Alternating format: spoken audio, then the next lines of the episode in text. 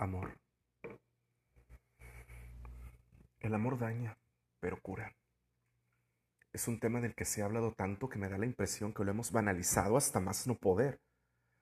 Basados en dualidades, determinamos aquello en lo cual depositamos ese sentimiento. Pero entonces no es la persona a quien amamos, sino la emoción como tal, pura, que transferimos en alguien en concreto. No pudiera llegar a la conclusión sobre qué es el amor sin tocar tantos otros temas vinculados. Van. Apego, sentimientos, asertividad, inteligencia emocional, procesos cognitivos, hábitos, costumbres y lemas morales, dudas existenciales, crisis existenciales, determinismo, utilitarismo, pragmatismo, religión, sociología, derecho, tiempo, espacio, distancia, detalles, atenciones, obsesión, ansiedad, vacío, tristeza, depresión, sentido de pertenencia, desoblamiento de la personalidad, síndromes, enfermedades, creatividad, criterios, no sigo porque el tema es tan vasto que, que me abruma, me abruma mucho. Quizá el tema del amor esté a la par del tema de Dios. Son cuestiones tan insondables que aunque tengamos la voluntad, no podríamos concluir.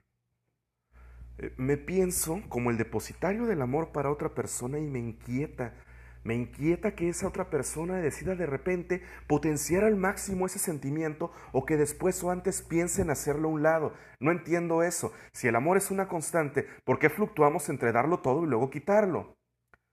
¿Por qué pensamos que después de esa persona no seguirá nada hasta que después llega alguien más?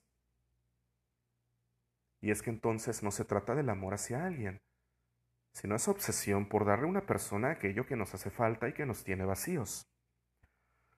Si en física se ha demostrado que dos cosas pueden ocupar un mismo lugar en dimensiones distintas, ¿por qué no aceptar que al amar a alguien se puede partir de un vacío y que ese vacío pueda llenar a otro?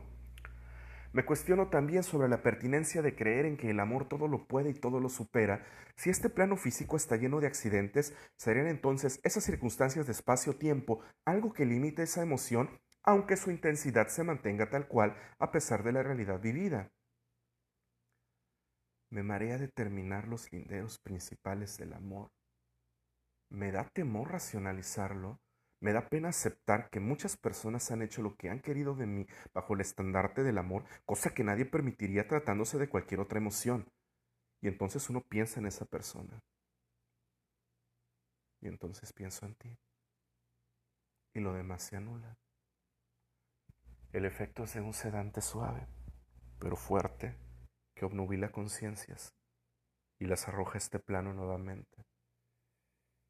Te pido por favor que entiendas que mi concepto de amor puede no compaginar con el tuyo y que esas expectativas que se generen pueden o no ser cumplidas, pero eso poco importa, porque el amor lo perdona todo. Sé que el agradecimiento es el sentimiento que más energías positivas arroja.